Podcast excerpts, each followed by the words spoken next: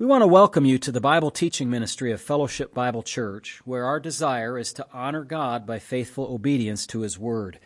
If you want to understand the Bible better, please continue to listen as Pastor Matt Postiff explains and applies the biblical text one verse at a time. You can reach us with questions or for more teaching audio and print material at our website, fbcaa.org. You can also watch our services live at fbcaa.org slash live. We want to thank you for listening and pray that you will be edified. Join us now as Pastor Postiff opens God's Word. Good evening, everybody. We welcome you tonight to the service. We're glad that you're here. Very glad that you're here, in fact. Scripture reading tonight. Where are we these days? Well, we're in Second Chronicles. Let's see, which bookmark is that? this brown one. Yes, we're in chapter 30. Hezekiah. Uh, we've been reading uh, about him in chapter 29, and we'll continue in chapter 30 uh, with uh, a little better, a little better feeling about things uh, with Hezekiah trying to uh, honor the Lord. And so tells us in chapter 30 of Second Chronicles, if you'd follow along, please. And Hezekiah sent to all Israel and Judah, and also wrote letters to Ephraim and Manasseh, that they should come to the house of the Lord at Jerusalem to keep the Passover to the Lord God of Israel. Notice how he's extending an olive branch and a hand to those that are far away, those that are in the northern tribes, to get them to come and be obedient to God. For the king and his leaders and all the assembly in Jerusalem had agreed to keep the Passover in the second month. Why? For they could not keep it at the regular time because a sufficient number of priests had not consecrated themselves, nor had the people gathered together at Jerusalem. You remember that was a problem from the last chapter. They had so many sacrifices, and there weren't enough priests, so the Levites had to help them do the work that they were supposed to do with the sacrifices.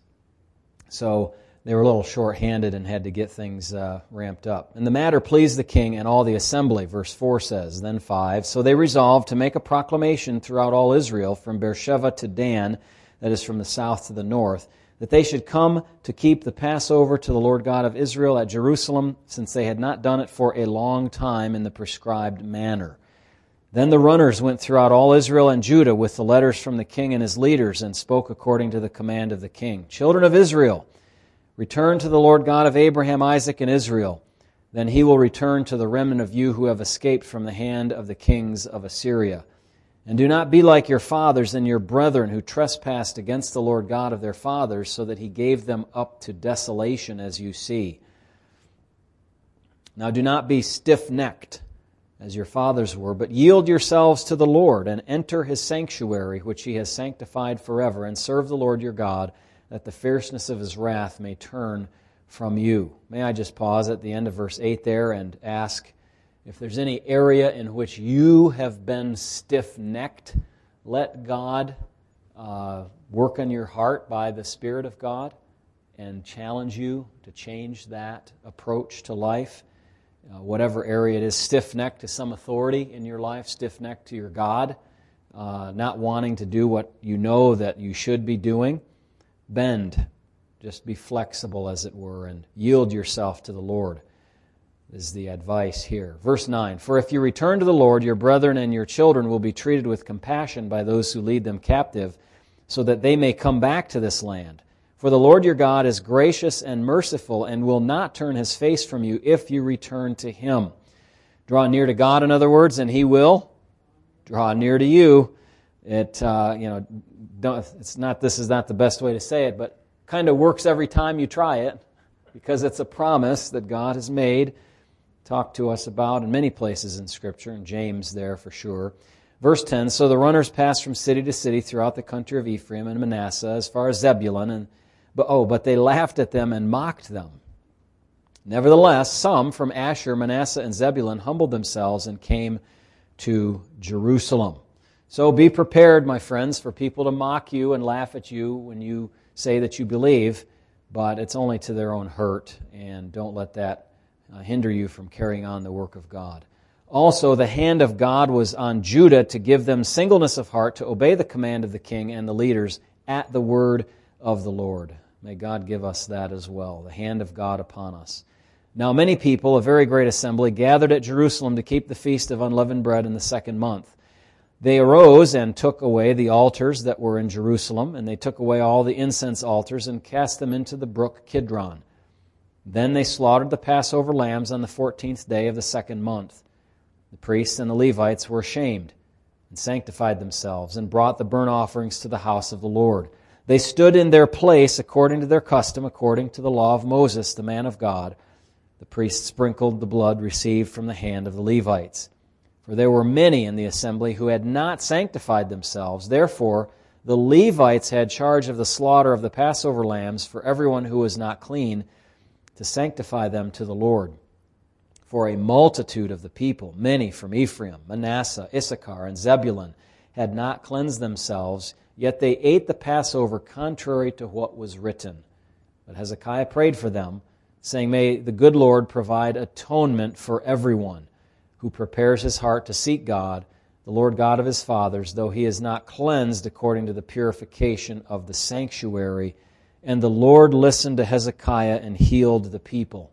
May I just add this? Uh, I don't fully understand all the ins and outs of the purification rituals. I think all of us find it a little bit, you know, different. Like we just kind of go to church and you know, go home and don't have to worry about cleanliness or uncleanliness ceremonially and all that. Maybe, you know, I mean, obviously, I think we should confess our sins, and especially like when we come to the Lord's table, we feel that way that we should, uh, uh, you know, address our sins that uh, have not been confessed. But sometimes when you get yourself into such a fix, like these people did, it's almost like you have to what's the word?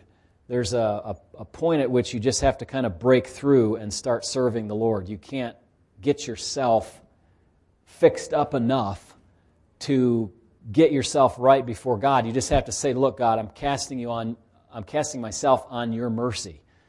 And they were so messed up. And that's what sin does. It takes you into such an area sometimes that you can't get straightened out without just casting yourself on on the mercy and forgiveness of God and, and on others, and, and just have to trust God that, you know, like in this case, that He's not going to strike you with lightning because you did the wrong thing. I mean, God did do some things in past history to people that mistreated the uh, tabernacle, right? Remember Aaron's sons and this uh, strange fire, the unauthorized uh, offering of uh, fire that they made, and all of that.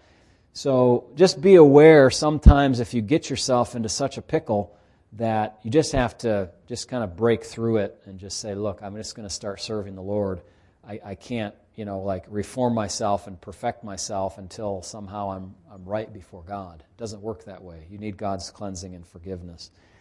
And God listened to Hezekiah and healed the people in this case. Uh, the intentions of their hearts were to get to the right direction, but you know they were way off into the into the ditch, and to get back on the right road took them some doing. So the children of Israel who were present at Jerusalem kept the feast of unleavened bread seven days with great gladness. And the Levites and the priests praised the Lord day by day, singing to the Lord, accompanied by loud instruments. And Hezekiah gave encouragement to all the Levites who taught the good knowledge of the Lord, and they ate throughout the feast seven days, offering peace offerings and making confession to the Lord God of their fathers. Then the whole assembly agreed to keep the feast another seven days, and they kept it another seven days with gladness. For Hezekiah, king of Judah, gave to the assembly a thousand bulls and seven thousand sheep, and the leaders gave to the assembly a thousand bulls and ten thousand sheep, and a great number of priests sanctified themselves. The whole assembly of Judah rejoiced, also the priests and the Levites, all the assembly that came from Israel, the sojourners who came from the land of Israel, and those who dwelt in Judah. So there was great joy in Jerusalem, for since the time of Solomon the son of David, king of Israel, there had been nothing like this in Jerusalem. Then the priests, the Levites, arose and blessed the people, and their voice was heard, and their prayer came up to his holy dwelling place to heaven. I just rejoice to hear those words. Thank God for that. Um, a little homework for you, maybe, uh, that second to last verse.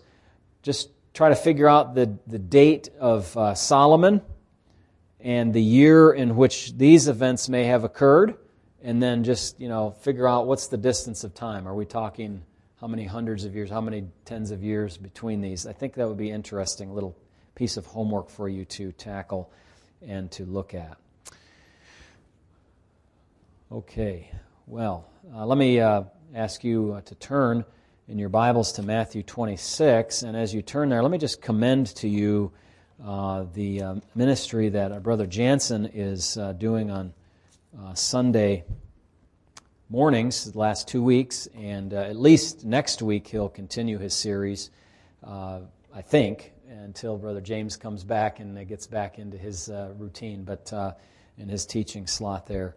But I just want to commend that ministry to you. Jansen and I have been spending a goodly amount of time thinking about these matters of evangelism and trying to uh, uh, assist him and him to assist us to do the work that we're called to do.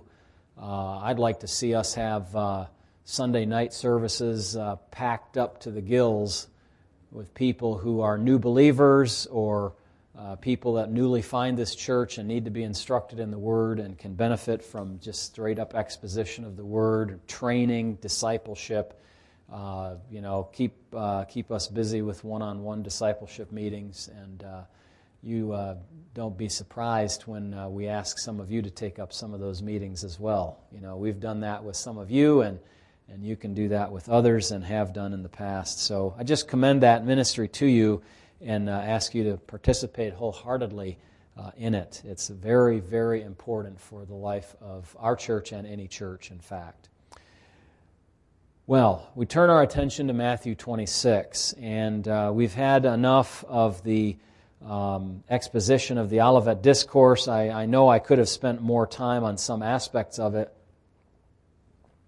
but I don't want to necessarily get bogged down in the details and certainly not in speculations about uh, what's going to happen and all the things that people get caught up in when they're talking about uh, prophetic uh, kinds of preaching. And so it's time for us to move on for now, at least. And uh, we're moving into 26. And the text says this Now it came to pass when Jesus had finished all these sayings that he said to his disciples. So we're coming to a shift, a changeover in uh, the Lord's focus and in his ministry. The public ministry has come to an end now. He will spend more time with the disciples in a private meal and meeting. Uh, John's gospel takes up much more of this in detail because John chapter 12 is the end of his public ministry. 13 and 14 and so on to the end of the book then cover the Last Supper and uh, those discourses and then the crucifixion, resurrection accounts. So many more chapters are given to that there. However, we have a couple of very long chapters in front of us in chapter 26 and chapter 27, so we're not going to lack for any uh, details. But uh, the chapter ends in 26, way down the line at verse 75. Just before that, the Lord is condemned to die. And uh, in, a, in a, you know, what is a, a shocking turn of events if you're not paying attention to what the Lord's reason for coming was. Um, so these, these things are now unfolding, and uh, he, he said to his disciples, verse 2 You know that after two days is the Passover, and the Son of Man will be delivered up to be crucified.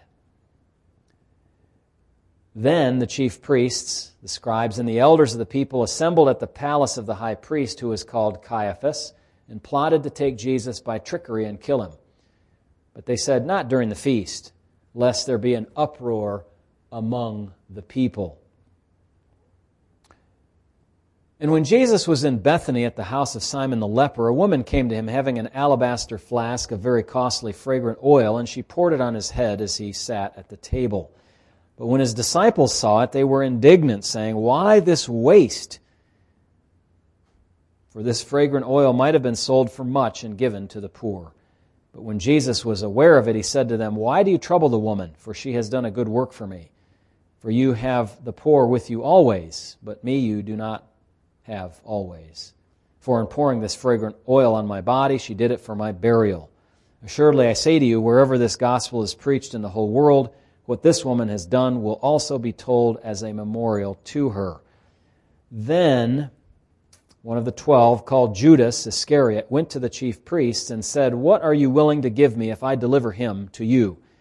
And they counted out to him thirty pieces of silver. So from that time he sought opportunity to betray him. Calendar said that there was two more days until the Passover was to happen, and the Lord prophesied that he would be crucified at that time, coinciding with the Passover in God's plan. Why? Because Christ was the ultimate sacrificial lamb who takes away sin. We saw this uh, when we studied John's gospel. Think back to John 1:29, behold, the lamb of God who takes away the sin of the world. He was the fulfillment or antitype of the type of the Passover. So the Passover was a pattern, if you will, or is used as a pattern and that pattern is fulfilled in Jesus Christ, the first Passover, the second. The original Passover was a remembrance of God's deliverance from Egypt and from bondage there. The new Passover is a remembrance of God's deliverance from sin and from the punishment of sin and its bondage through Jesus Christ, which he accomplished through his self sacrifice. Because uh, of the number of participants in the feast, uh, thousands of Jews coming to Jerusalem, and the number of days uh, that are, if you kind of trace through the numbers of the days in the Passion Week, there's some confusion and, and difference about exactly when the Passover was. Was it Thursday or was it Friday? I won't get into all the details of that. I, I, believe the Lord died right around the time of the evening sacrifice on Passover, when the Passover lamb was killed. Some have suggested Thursday for this, most Christians accept Friday. Um, I've put some effort into this a number of years ago, but haven't spent a lot of time reviewing it lately. But I don't think the exact, uh, you know, minutes and day uh, matter in this situation, uh, nor and, and this could be a possibility, there could have been, because there were so many people, there could have been two days in which the Passover was celebrated uh, Thursday and Friday. Um, in fact, wasn't it Friday morning when the uh, priests went in? Well, they didn't go into Pilate. They wouldn't go in there because why? They wanted to celebrate the Passover. Yeah. So uh, that, that seems to be the day, but in any case, God's worked out all those details. It's like, though, this prophecy that the Lord gives is the final gate that opens for the plan of his self sacrifice to unfold, because it says, after he said that he will be delivered up to be crucified, I think the kind of metaphorical gate opens, and then the chief priests plotted together as to how to kill him. At least that's how Matthew portrays this happening. So the chief priests, it says, the scribes and the elders of the people went about fulfilling the prophecy that the Lord made. Unbeknownst to them, this now was not, listen, a group of just a handful of people. I mean, we're not talking about uh, two or three or four or five people that got together and put their heads together and said, Ah, we've got a great idea. We're going to get rid of this Jesus. I call this a cabal of several dozen men in the Sanhedrin Council and others. Some sources tell us the Sanhedrin is 70 men. Others put the number at 23, strangely. But in any case, there were a number, a number, a large number of people. Um, other highly placed Jewish authorities, not just the Sanhedrin members, were involved in this plot to get rid of Jesus. Now, some in their number did not agree with them. Do you remember their names? Some who were part of the Jewish leadership and Sanhedrin did not agree with what they were doing. One was Joseph of Arimathea, the Bible says, and the other one was the fellow who came along with him and helped to, to care for the body of Jesus after the crucifixion, which was Nicodemus. Both of those men, uh, you know, weren't involved in, in kind of voting, if you will, for this plot to occur. So this is some seemingly large subset of those that were on that council. Um, And you can find those in Luke 23 and John 19, uh, those references to Joseph and to uh, Nicodemus. Perhaps the high priest, as it mentions his name here, it, it, they met at the palace of the high priest. Uh, perhaps he called the meeting, sick as that is, that a high priest would call a meeting and have them come to his place. Something wrong about a high priest having a palace, too, by the way. It just doesn't seem quite right, does it? I mean, you don't have to keep the high priest in utter poverty on a dirt floor, but maybe he doesn't need to have a, you know, a, a, a uh, castle kind of a deal uh, either. So, any case, um, strange, but uh, that was how that worked. It was a political position. It was not just a religious uh, position. Um, I bring up this matter of the size of the group not because the text focuses on it or tells us exactly how many, but when you have these plurals, chief priests, scribes, elders of the people, and we know how big these, this group of people was, it highlights to me the pure evil of this act. It was agreed upon by many men who were in collusion to overthrow the future king of Israel. They were the ultimate traitors in a plot to rid themselves of this, as they saw him, unpleasant fellow who was offering salvation and a kingdom under his authority, but they perceived themselves and their authority to be threatened. And I think they didn't like to be told that they were sinners and vipers and in need of repentance because they thought they were, you know, how could they? How could their consciences allow them to do this. It reminds me of the uh, leaders in Daniel 6.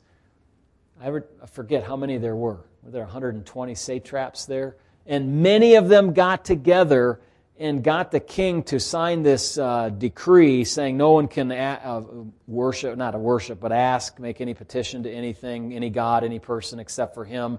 And they get Daniel in trouble with this technicality kind of thing, and he's thrown in. All of those people I mean, can you imagine the evil of that? Why don't they just relax and take it easy? And, you know, as it turns out, they dug a pit and they fell into it. Metaphorically, again, they ended up getting the punishment that they tried to mete out to Daniel. But it's the same kind of thing where you have a large group of people agreeing together. This is human nature, friends. People do this. I bet there are people in Washington, D.C living like this. Sick, isn't it? Malicious. They plotted together, forming a malicious, evil plan to seize Jesus in a deceptive or secretive operation and then to kill him. They felt it was too dangerous to do this publicly and during the Passover holiday, so they planned to do it later. You notice that? They said, not during the feast, lest there be an uproar uh, among the people. Well, what did God say about that? They said, not during the feast, and He said, during the feast. Okay? So they, uh, they planned, but God messed up their plan. They were afraid of the crowds. They figured the common folk were not going to be favorable to their evil because they liked what Jesus was doing for the nation with healings and teaching and so forth, they being the crowds. Anytime you have a plot that says, look, we can't tell the people plainly what we're doing, we have to kind of get it in through, you know, the back door, subterfuge, and, and all kinds of, you know, po- political maneuvers and all of this, you know you have something wrong. You can just chalk it up. It, people that do things the right way, that do right things, don't operate that way. So it is in churches, you know, when a when a clandestine move is made to change a church. That's not happening here. I'm not saying that, but I know churches where that has happened. And, you know, plot, this is how you change the church to a purpose driven church by doing these, you know, steps little by little and getting rid of these people and doing this and doing that. And pretty soon, you know, before you know it, you'll have what you want. That's sick. Or coming into a church and not being forthright about your beliefs that you're going to try to change the church when rather you should be saying, No, I, I agree with and believe the doctrinal statement and practice of the church. Or if you don't, you have to disclose that ahead of time. You know, I mean, yes, there are op- there are po- you know possible situations where a new pastor might come in and the church might agree to change. A, a congregational church might realize, boy, we were wrong on X, Y, and Z. We're going to become a Baptist church now, and our pastor's leading us to do that. Super, that's great, but do it the right way. Do it honestly. Speak about it. You know, don't don't hide and, and do things like you know this. Oh, I fear the crowds. Well, because the crowds were more correct than you were, um, than you are. But uh, because of what we said above about the connection of the original Passover to the second Passover, God had ordained the sacrifice of the lamb to work out this way during the Passover feast on his timeline, not on their timeline.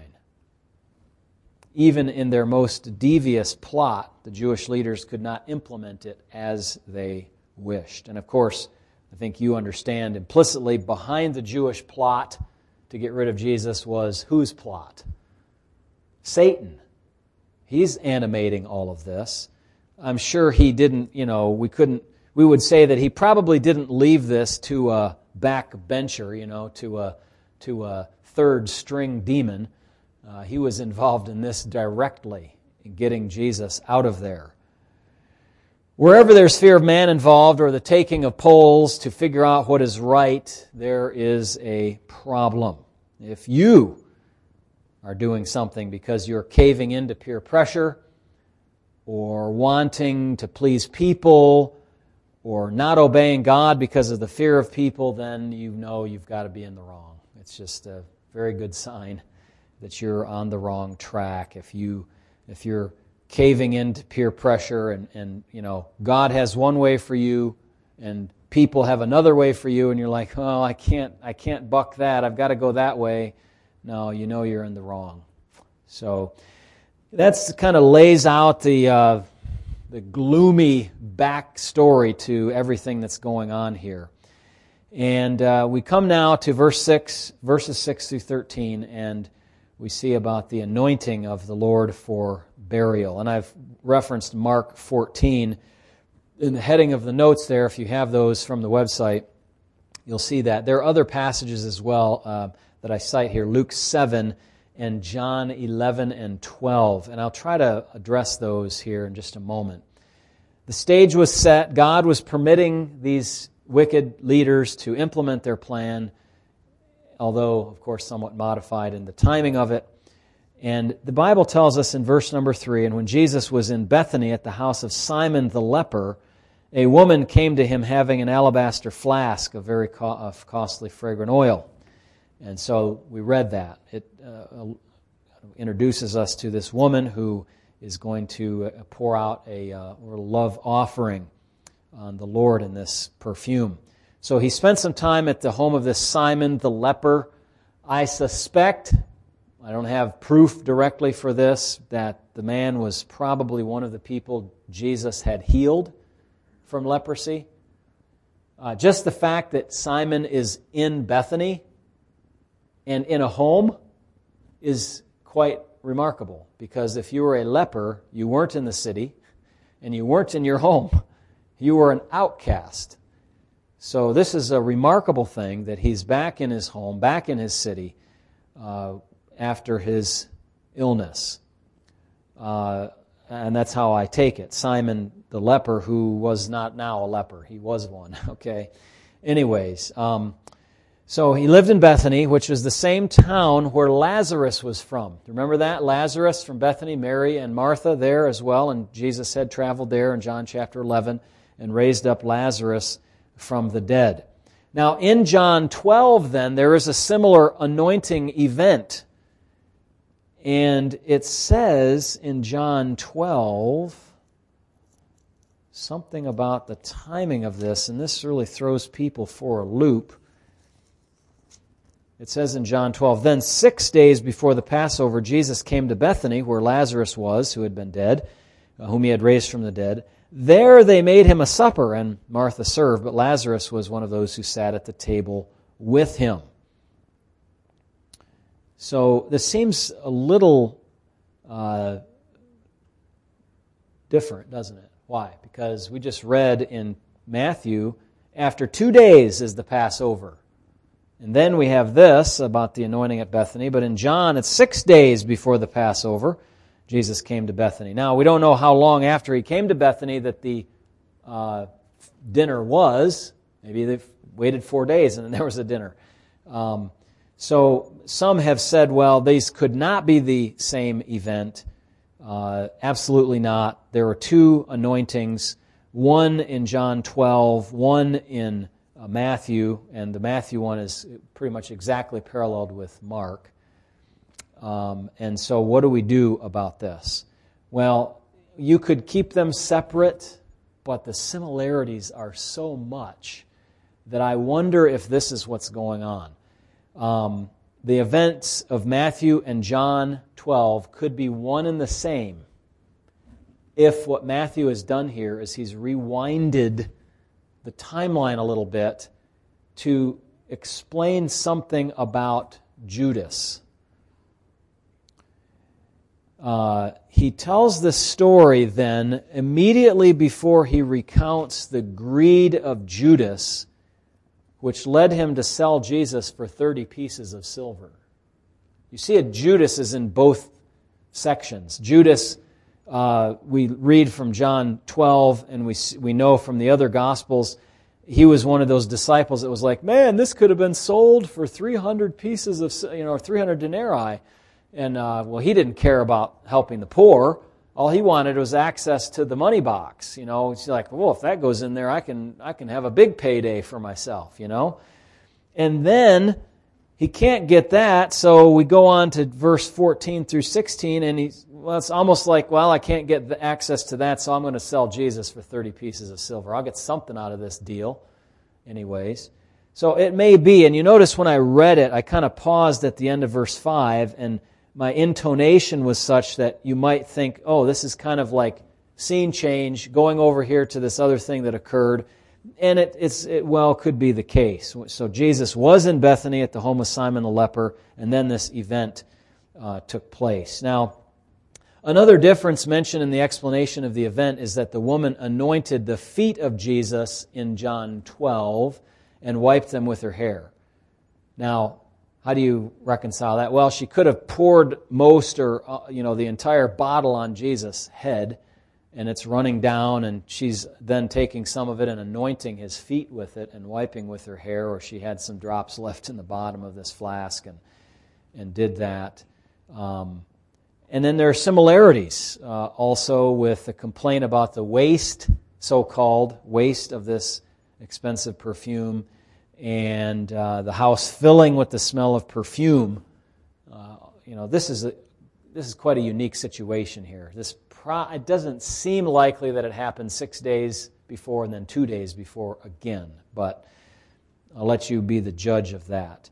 There's yet another similar passage in Luke 7, but that was like a year earlier. And this happened at another Simon's house. It was Simon the Pharisee in that case, not Simon the leper. And uh, the timeline is just totally different. So we leave that one off to the side, and, and uh, I take it to be a different event altogether. So a woman comes, and if the events are the same, we know the name of this person from John 12. Uh, she took a flask of costly perfume of oil and poured out the whole thing on Jesus, particularly at the beginning here on his head as he was sitting there reclining at the table. Poured it out on his head. The container was an alabaster flask.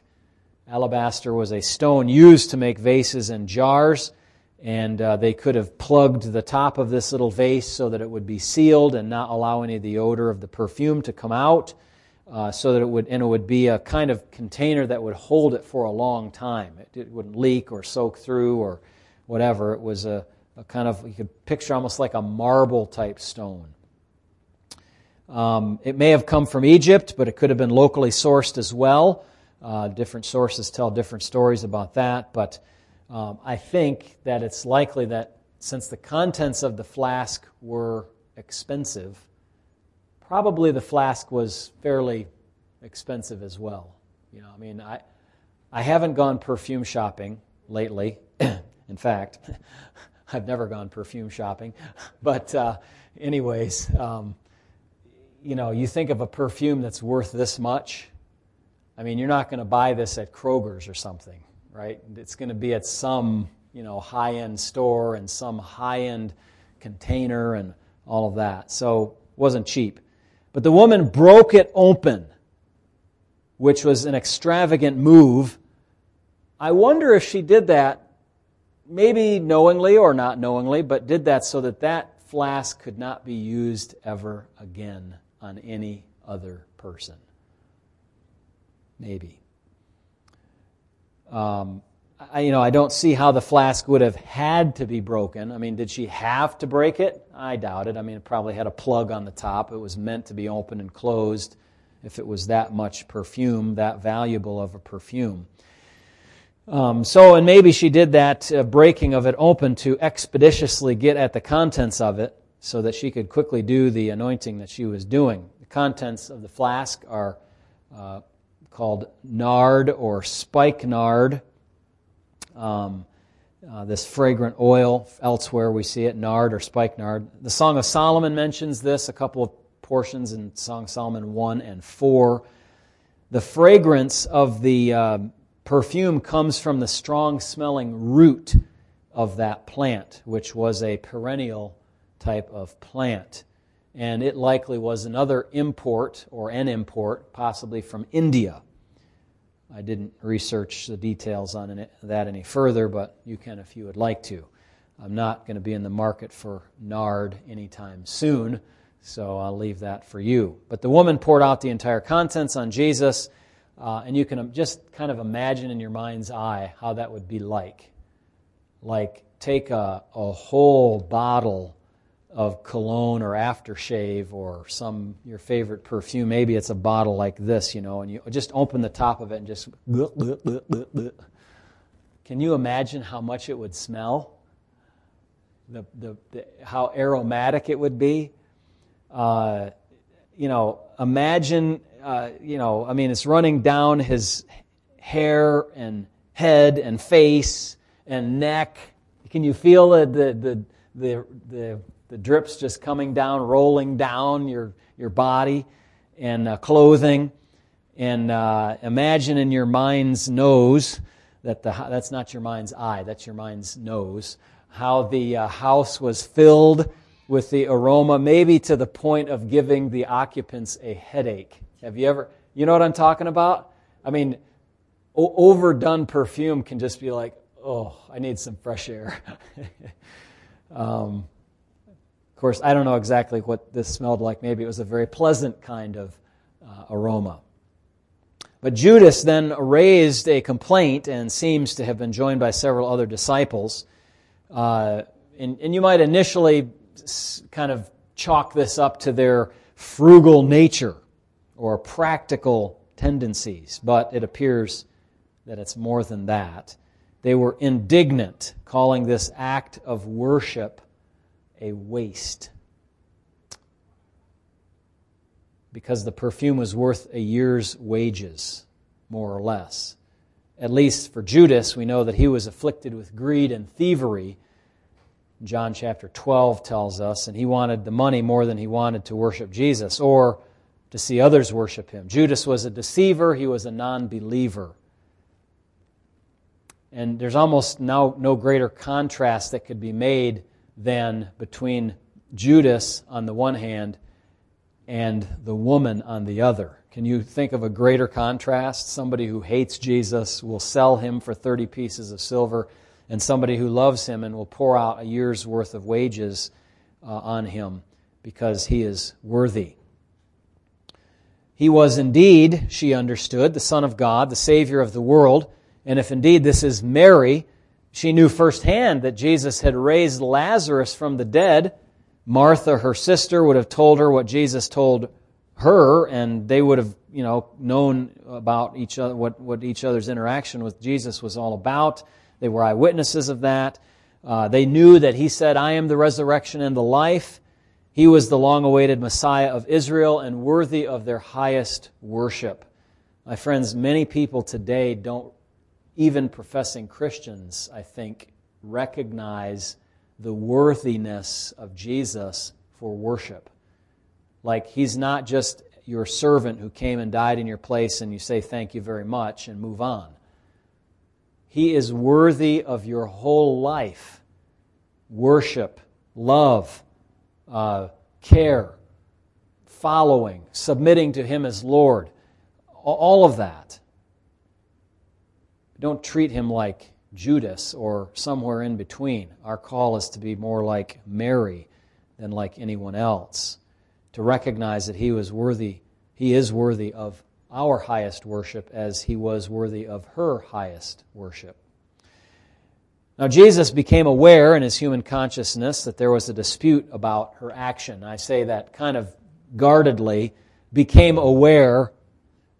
Jesus, as the divine Logos, didn't become aware ever of anything. He knew everything instantaneously and simultaneously, but in trying to explain how that worked with his human consciousness, we might suggest that the Logos uh, disclosed certain things to the human consciousness of Jesus, but not other things at various times. How that exactly works, we'll figure out more later, I suppose.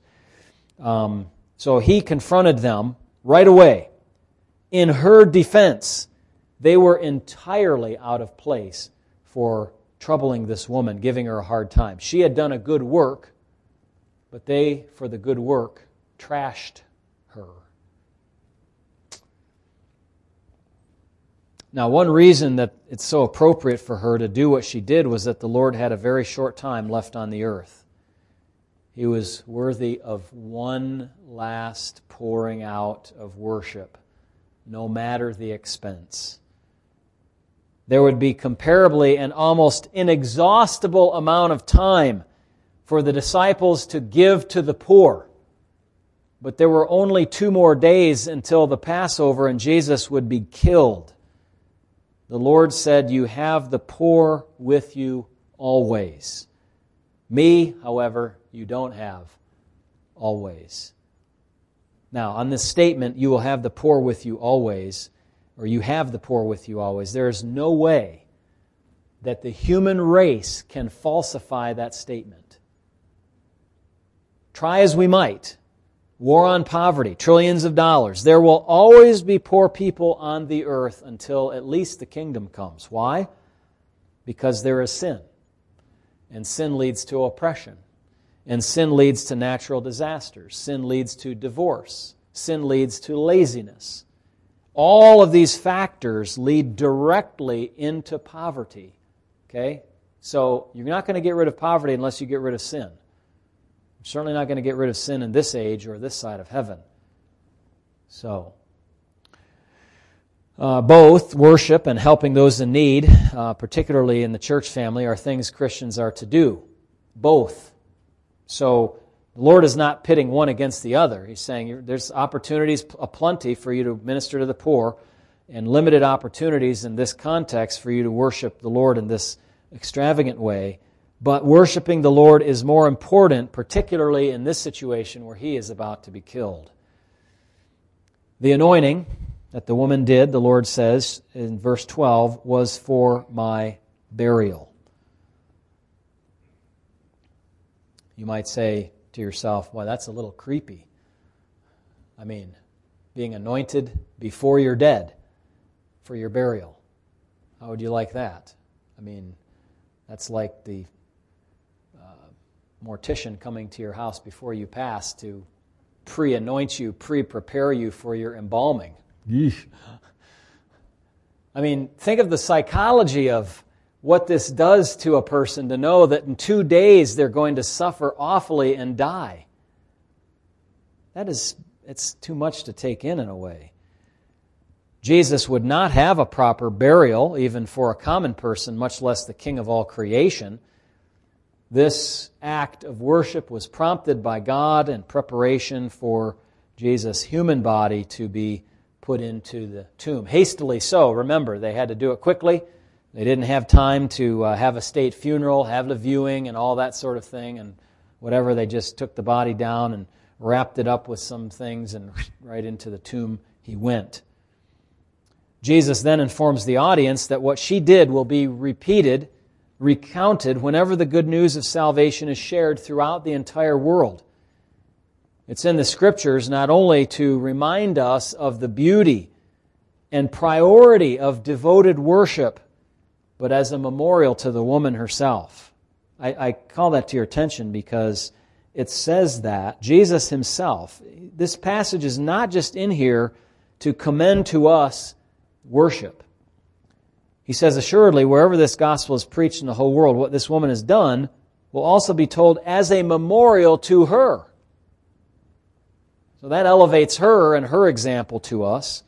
It's not just a memorial to Jesus, but it's a memorial to her.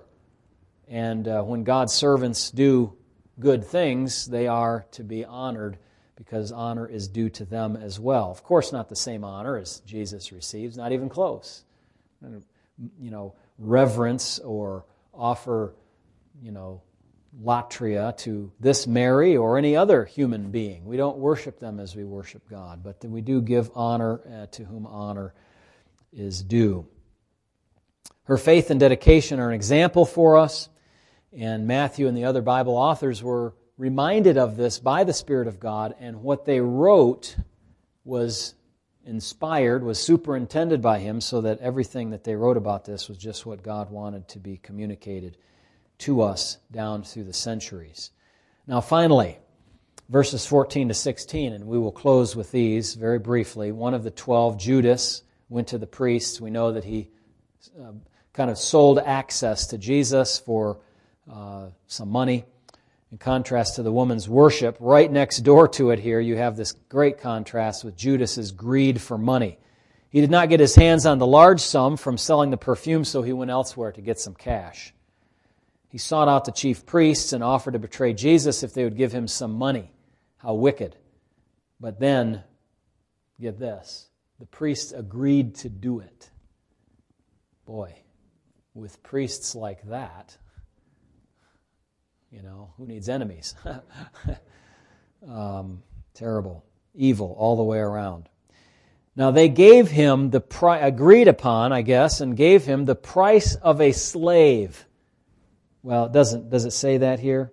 No, they weighed out or counted out to him 30 pieces of silver, so he sought an opportunity to betray him. But we know that the price of a slave was around was 30 pieces of silver, so that 30 pieces tells us you know what the valuation was. Now I did a quick calculation um, based on a couple of sources, somewhere in the neighborhood of $250 in today's valuation. If it's you know silver of a certain amount and this is you know 59 cents per gram today roughly and of course it fluctuates all the time but say it's $100 to $400 somewhere in there 250 okay?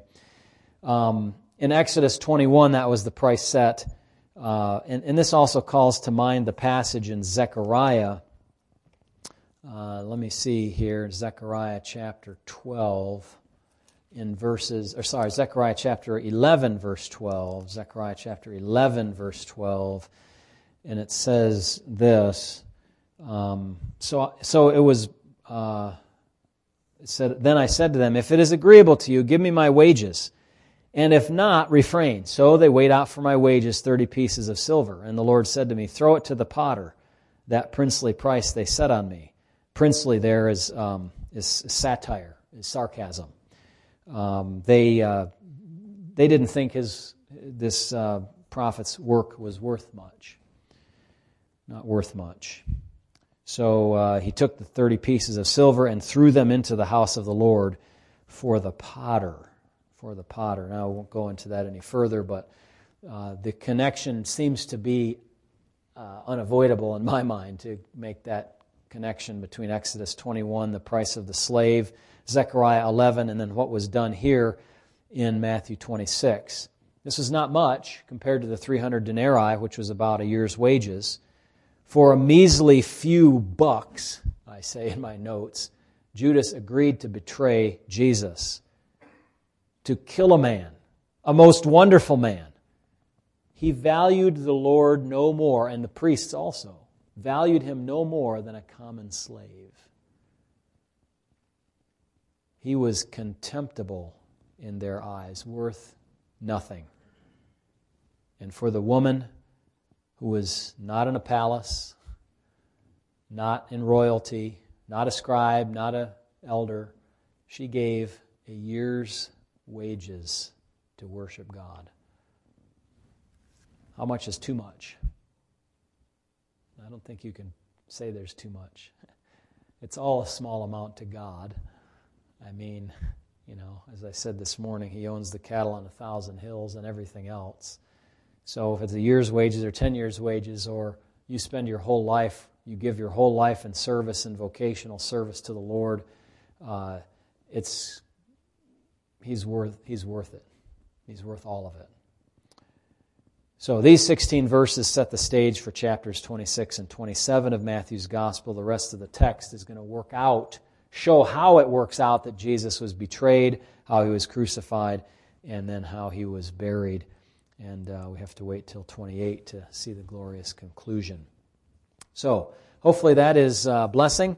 Uh, first 16 verses, Matthew chapter 26. May God seal those words in our hearts and help us to uh, follow the example of Mary and to eschew the greedy nature of Judas. Father, I ask that you will bless our uh, evening uh, tonight with family, with our friends here as we fellowship together for a few moments before we leave. For those that are online, I pray for them as well, not being able to see them or know them or, or feel the, the demeanor or the atmosphere in their home. I just trust that uh, they have been edified and strengthened tonight in the most holy word. Thank you in Jesus' name. Amen. And we are dismissed, we trust, with the blessing of God the Father, the Son, and the Holy Spirit. Amen. Good night.